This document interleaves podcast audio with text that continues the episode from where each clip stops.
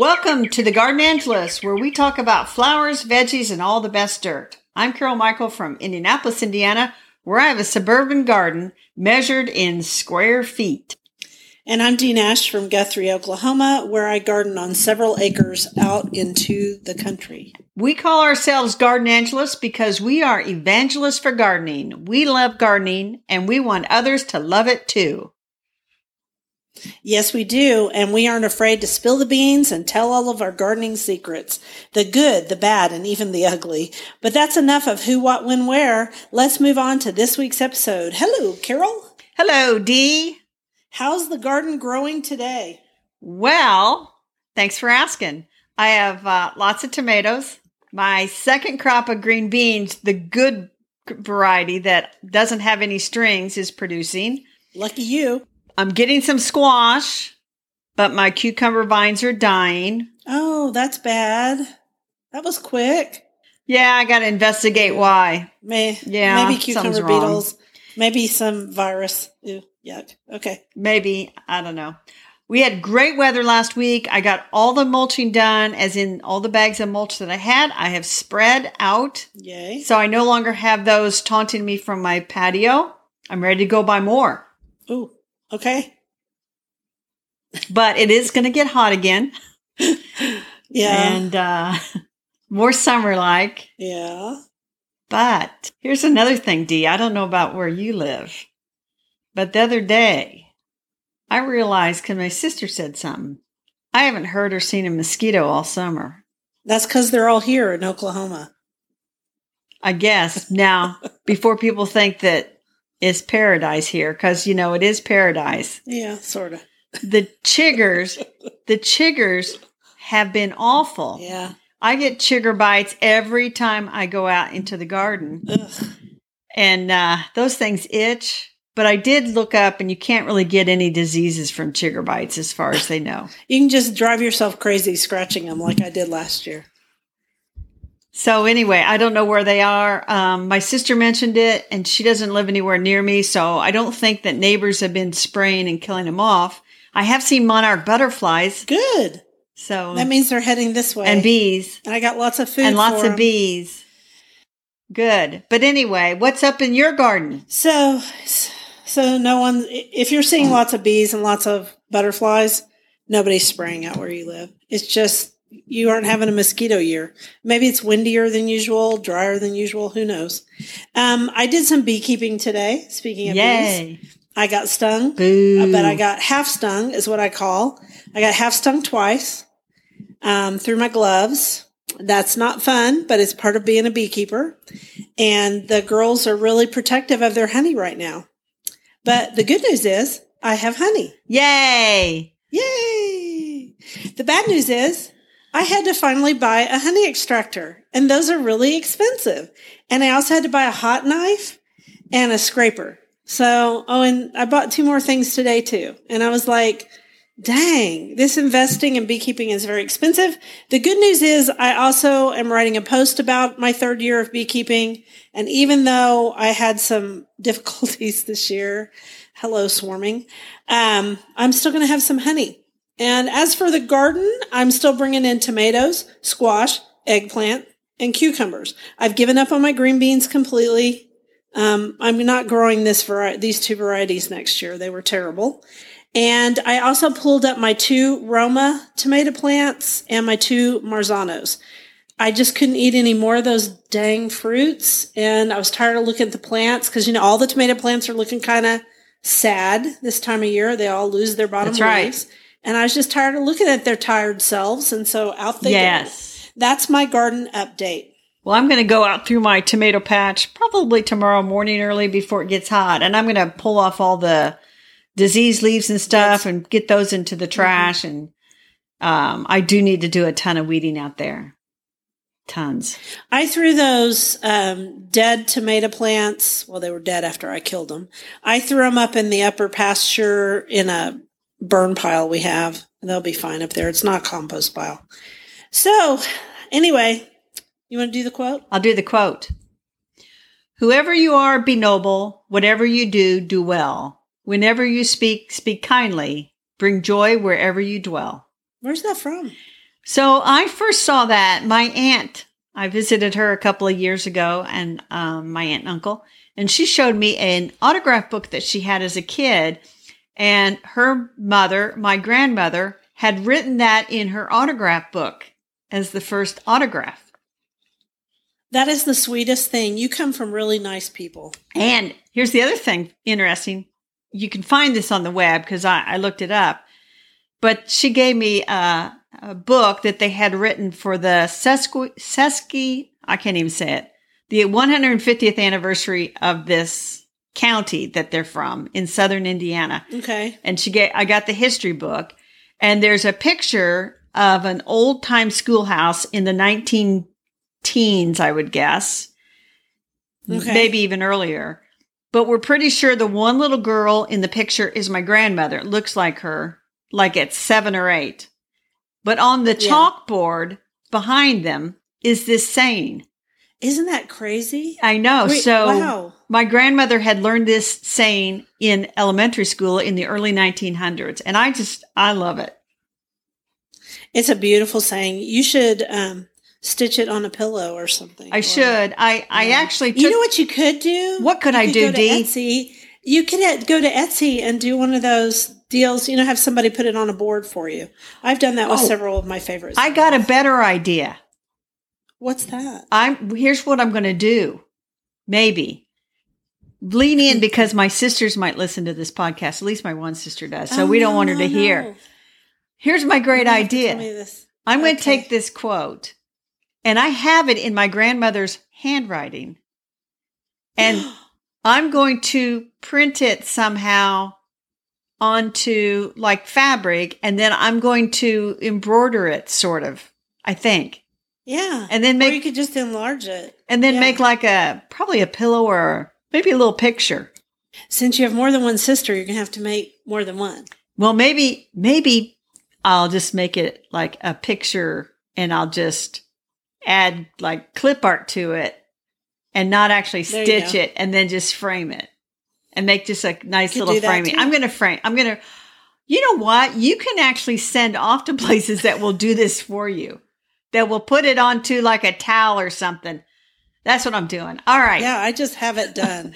okay, let's move on to our flower before you know your sisters hear exactly what you're going to do. Uh, so, so our flower for today are toad lilies. Yay. Last week we talked about blackberry yes. lilies, right? We did. And candy lilies. We did. And now we're talking about toad lilies, which bloom later yes. Than those. And they're, I'm going to see if I get this right. Is it tricks, trick, trickerous, trickertus, trickertus? How about tricidus, tricidus? Tricyrtis. Tricyrtis. I bet it's Tricyrtis. Tricyrtis. We should have practiced this better, people, before we did it. Anyway, it's the species because there are a bunch of different species. Yes. So this is the genus and it has a bunch of different species. So they come from India, China, Japan, and other parts of Asia. And they're basically a wildflower there. And they like shady, moist soil. And they're like super easy to grow in my exactly. garden and yours. I have them in my garden. And you know, some years it seems like by the end of July, beginning of August, you see a couple of toad lilies pop up and you're like, go back, go back, go back. It's not your time. um, but I haven't seen any so far this year, but I, as soon as I say that, I'll go out there and there'll be one. Yeah, mine are all, I looked at them yesterday. They're all, you know, the leaves are up, but no, no stems yet. So there are different types. And I didn't realize, realize all this until I went to do some research on it. There are upright types, and then there are types that form blooms all along the stem. There are named cultivars, which I did know about, and species ones. And I don't know which type I have. I think mine bloom on top of the stem. So they would be an upright one. Um, but I don't know what I have. I just grow them. I just bought them somewhere and I grow them. I don't think mine's a particular cultivar, but it could be. And so while I was researching them, I went and looked at the Chicago Botanic Garden and our friend, Beth Botts, who we both really, really like and respect, she wrote a fabulous article about it. And we have linked to it in our show notes. Excellent. Um, there's just some really great information in here about all the different t- one of the things i love about the chicago botanic garden and i think they do really well is they do a lot of studies of different plants within a genus Oh yeah. and they grow them all together they did with flo- with phlox too all the phlox paniculatas. They do this and then they figure out which ones attract the most insects in the case of phlox, which ones grow the best in case of both plants. And so they did this with toad lilies. And i just thought her article was really really good. Yes, it is. And that that is, by the way, an excellent source of information for people throughout. I'd say the middle part of the country is the the plant trials they do at the Chicago Botanic Garden on perennials and things. And they'll they'll they'll tell you which ones are the dogs that you shouldn't be getting. But anyway, they they do like organically rich soil. They like it to be more on the moist side. You mentioned shade. Shade is important. Many of mine, I think, are the Tricyrtis hirta, which is the shorter variety like you have that bloom on top.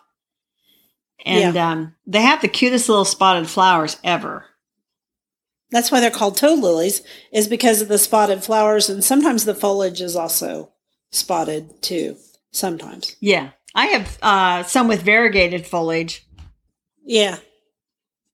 So one of the things I wanted to say about them too is what you said about organic matter. That means compost for people who don't talk about this stuff all the time the way we do. So compost, they like lots and lots of compost mixed into the soil, and they like shade and consistent moisture. And they don't need to be uh, staked. Nope. and they don't need to be deadheaded. Right. That is my kind of plant. I- I think the only thing I can think of that is a negative is in spring when it's early. Rabbits eat mine because mine are not in the fenced in area of my garden. They're actually across from my little greenhouse, you know, my little she shed. And in that garden, there's, um, there's no fence. And so the rabbits get in and they eat them down to the nubbins. But you know what? They come right back.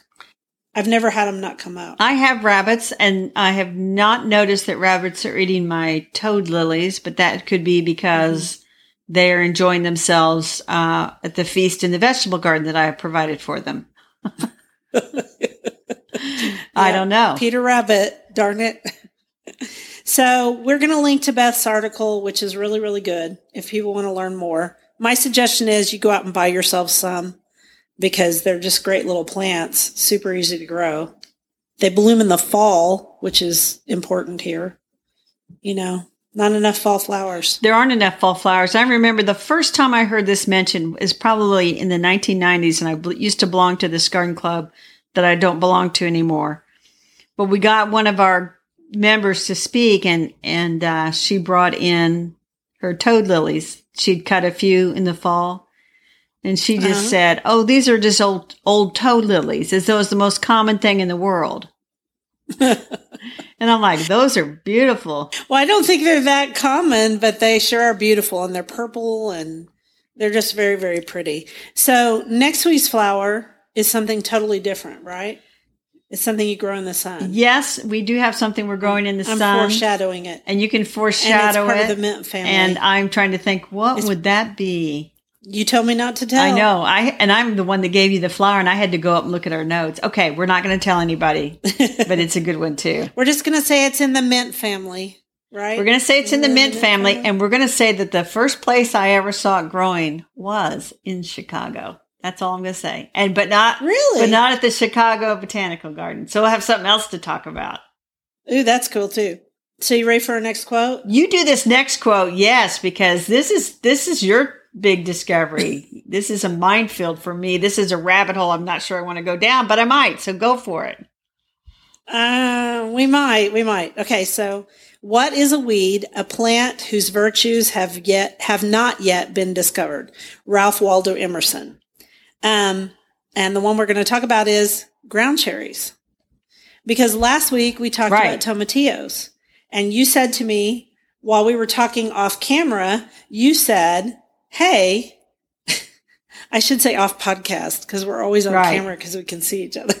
But when we weren't recording, you said, Hey, are tomatillos and ground cherries the same thing? And I said, I don't think so. And you said, well, in on the seed packet I saw, they called them the same thing. And I said, okay, well, I'm going to go investigate it. So we decided to investigate ground cherries. They are part of the same genus, Physalis. And there's a bunch of Physalis species within ground cherries. So ground cherries are not tomatillos. They are smaller than tomatillos. Um, they are sour where ground cherries are sweet. So ground cherries produce a very small fruit that is small and sweet and you can eat it raw, cooked or dried. All right. Well, with tomatillos, you can also eat them raw or cooked. I don't think I'd eat them dried. I wouldn't eat them raw either unless they're in some kind of a salsa because they are kind of sour and kind of hard. Ground cherries are not hard. They're more like tomatoes. Sort of like the difference between a regular tomato and a cherry tomato. Kind of, kind of like that. Except for I think cherry tomatoes and regular tomatoes aren't they in the same species? Uh, they don't. I don't the, know. Not exactly. No, that we're not going to go down that. Ah, there we yeah. go. Okay, we're not going to go down that right now because I don't have any notes on it and I'm going to make myself sound dumb. All right. So the fruit of a ground cherry is yellow to gold. It's about the size of a small cherry tomato. It was considered an old fashioned garden plant.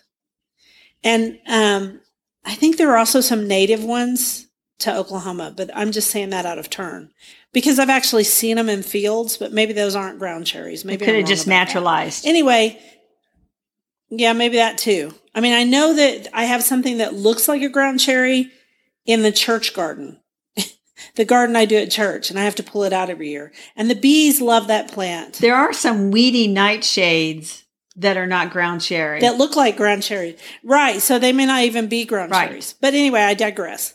Ground cherries are an old fashioned garden plant that used to be grown all the time ago, you know, a long time ago. And people grew them all the time because they were really good. They are shorter than 30 inches. They may sprawl. You're going to have to cage them. Um, they, both, they have papery husks like tomatillos. Yes. But they're not the same. So now having gone down this rabbit hole of ground cherries, I kind of want to grow one next year. Right. I'm with you. I might try it as well. Just for fun, because I love to grow things that are different, right? Yes. And so they're kind of an heirloom vegetable.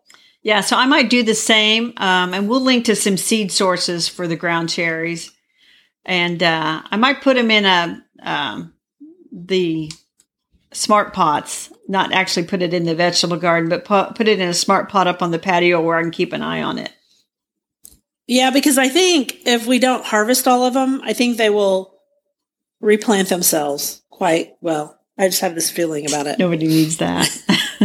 maybe, maybe in your climate, but I think of them as maybe, you know, some of them are from like Mexico and South. And so I'm not sure if they would overwinter here, but, um, yeah, I don't know. We'll see. Well, they want overwinter. Not overwinter, but s- self sow. Right. They might self sow here. A lot of things self sow here. Yeah. So why don't you do our quote for our bookshelf? I will. The point to raising heirloom vegetables is not so much an escape into the past, but rather a search for greater diversity in our present diet and a healthy rejection of industrial agriculture by Dr. William Woys Weaver. Wow. Yeah, that's a very profound quote. It is. And you have a profound book. And see, here you go again. So now I got to buy ground cherry seeds. Now I'm looking at this book thinking, might um, have to have this is, book. this book is 100 Vegetables and Where They Come From. And it's by William Woys Weaver. Um, he is a vegetable and food historian. And he's pretty famous. He contributed plants and seeds to Monticello and the New York Botanical Gardens. He's also the curator, original curator of what's called the Roughwood Seed Collection, which we're going to link to. And that was started by his grandfather, H. Ralph Weaver. What's interesting about this book is it's very easy to read. And it's just the histories of some vegetables. Hang on while I get it. You go get that and I'll talk because I'm looking at my bookshelf and Dee, I have all kinds of books on vegetable gardens and vegetable garden plants. And I cannot believe that I don't have that book. I can't believe you don't have this book either. I learned something when I read, I've read it before, but you know, I forget stuff because I'm 57 now. But I learned something really interesting about aji dulce pepper. It's from Venezuela. Uh huh. And it is a native variety of capsicum chinense, which would be Chinese capsicum, that is closely related to the habanero pepper. Okay, the famous habanero pepper. Remember Yes. last year when we did habanada peppers? The, pa- the habanero pepper, the habanero pepper that has absolutely I'm older than you, so I don't really remember, but go ahead. Okay, so take my word for it. Last year we grew, or at least I grew, habanada peppers because the seeds were sent to us by AAS, All American Selections. Well, this is a version of a pepper that looks just like a habanero. I'm showing you a picture of it right now I see the picture of it. but it is without heat. So I wonder if habanadas are related to the aji dulce. Anyway, very interesting. Learned a lot from his website where you can go and buy some of the Roughwood seed collection. And um, just fascinating. And the story on the seed collection is that his grandfather was this big time seed saver Right? and his grandfather died suddenly and then years later he was looking in the bottom of a freezer and that's where he found the seeds carol. That's like finding treasure. Exactly. buried treasure. It was in this deal. And so he asked his grandmother if he could grow some of the things and he went to see if some of the seeds were still viable and a whole bunch of them were because if you freeze seeds freeze seeds in little packets a lot of times they will stay viable. If you'd like to learn more about vegetables like oaxacan green dent corn from mexico buy this book he's also a really good writer kind of a romantic writer 100 Vegetables and Where They Come From by William Woys Weaver. Dee, you've done it to me again. I don't, I swear that I do not need one more gardening book, and then you come up with a gardening book that I gotta have. Thank you. i'm sorry why don't you read the next okay. quote about our dirt The next quote. From Miss Carlyle's description, the book sounds very interesting, but its appearance and weight are against it. The book is not the sort of volume which could be comfortably read in bed. That's from Mrs. Tim Flies Home by D.E. Stevenson, which I read earlier a few weeks ago. And that leads us to our dirt, which is about gardening magazines that still exist. Yes, because they are something that you could read in bed. Right. And they're low tech, which is apparently what we're about this year, except podcasts. Very much. So, of course, you listed fine gardening. Right. Fine Gardening has both an online site that's pretty extensive that you have to pay to be part of. But I think if you're a subscriber to the print magazine, I don't know if you have to pay extra to do the online stuff or not. Um, I do get the print magazine. Do you? I do not get the print magazine. You might have to try that. It's a good one. It's a good print magazine. Um, Right. Amer- but I think the American Gardener is even better. Yeah, that's a very good one. I do get that one. You have to join the American Horticultural Society, and then you get the magazine as part of your membership. And it is really good. Lots of great articles. Um, they they talk about different plants and things, and um, they also do a lot. The American Horticultural Society in terms of educating children on gardening and supporting organizations that do children's gardens. That's a big thing for them. It is, and um, I I just love the magazine. I think it's really good. And then there's Garden Gate, which is still an American magazine that is And uh, Garden Gate is very nice, especially I think if you are a newer gardener or just getting into it, Garden Gate is very instructional and has good good how to information. Yeah, I, d- I don't subscribe to that one because, well, they, I mean, they don't give me anything that I need new. And then there was two UK ones that we wanted to profile, and one is Gardens Illustrated, and the other one's the English Garden. And they're both really good. And if you love English gardens, they are worth subscribing to, although they're pricey. And one of them Right. has kind of an Americanized version of the, I don't know which one it is. Is it Gardens Illustrated or the It's the English. No, the English Garden has. I was going to say they have an Americanized version, and I have gotten that in the past. Yeah. I often buy that one, um, on, you know, when I go to the bookstore. I go up by the deal and buy a copy of it.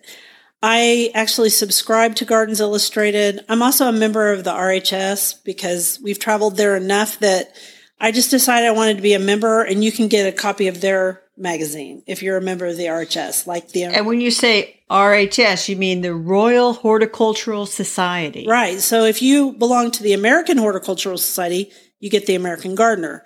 If you belong to the Royal Horticulture Horticultural Society, you belong to I don't remember what the name of the magazine is, but it's a great magazine and I get it. And then we come back to the United States again. Yes. Pacific Horticulture Magazine, which uh, is really geared towards horticulture in the Pacific Northwest, but it also has, you know, we have listeners up in that area that would really enjoy this one. And you and I know from being co-chairs of the Media Awards program for GardenComm, this is an award-winning magazine. Right. Very good. And some of the people have written, um, Daniel Mount, who's a friend of ours, um, he wrote some beautiful pieces for Pacific Horticulture magazine and they won some awards. I think they won the gold award for magazine writing one year. And I They did, did. and I was co-chair of the awards, but I didn't get to read his entry until much later. You know, we have different judges that judge, right? And I read it later and I mean, his stuff made me almost cry. It was that good and it was all in color. So if you can find those online, they were still online recently. Um, Wildflower magazine is published by the Lady Bird Johnson Wildflower Center. I did not know this until recently. I think I'm going to join so that I can get this magazine because I really am in, into wildflowers now, very much so because of the meadow and the upper pasture. And Texas is close to Oklahoma. And even though Lady Bird Johnson Wildflower Center is down in Austin, there's still several things that, several different wildflowers that we share. Yes, so you should definitely get that. And then you listed one I didn't even think about, which is Victoria Magazine. Right. Because they always have something on gardening. Every, every issue has something on gardening. And I resubscribed the other day that because here's the thing. When you sit down with a cup of tea, iced or a cup of tea, and you look Yep. at Victoria magazine, it just makes your day better. And so for a while they quit publishing and then they came back and they have a very lo- loyal following. And the September issue, which is out on newsstands this month, is because they go out early. This is August. So the September issue is all about England. And there was just some really good stuff in there this month that I just couldn't believe how good it was. And then we have a bit of sadness to share. Yes, Country Gardens, which we both loved, just ceased publication with their, I think the last issue came out in May. Yeah. And uh, it's a Meredith Publications. So I think they've made a huge mistake. Just as gardening is going gangbusters, they stopped publishing their last truly garden magazine. They had several special interest publications. Right. So I hope that the Better Homes and Gardens, which they all, you know, they'll never get rid of that. I hope they just up their garden game considerably because we miss country gardens. I miss it already. In fact, my little green she shed is from a country gardens cover. We made it from that. It looks a little Yeah, they Yeah. they had beautiful gardens. And um, I had the privilege to go to Des Moines, Iowa for a long weekend a couple of falls ago. I was speaking out there at a GardenComm event. And I got a private tour of the gardens outside the headquarters, which are kind of behind this wall. And you can go as the general public and see them. I think they're open like a couple of hours every day, call ahead. These are beautiful gardens like you would find in your typical backyard. right. And they use a lot of the settings in the garden for photo shoots, not just for Better Homes and Gardens or Country Gardens, but a lot of their different magazines. You know, they want to stage woodworking tools or something, and they have little places where they can set up. And it was just so well tended Yeah. and just a beautiful, beautiful, serene space. I loved it. So I recommend you, if you're going to Des Moines, go see that garden. I will. If I go to Des Moines, I will see that garden. call ahead. So that's our episode already. Time flies. Boy, it went by today fast. That does.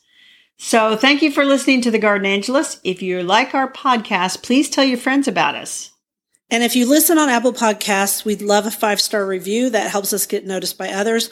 Also, while you're there or on any other service, please hit that subscribe button so you don't miss a single episode. Yes, and be sure and check out our show notes for links for more information about today's topics, plus links to our own websites. It was lovely to chat with all of you over the garden gate today. Bye until next week. Bye.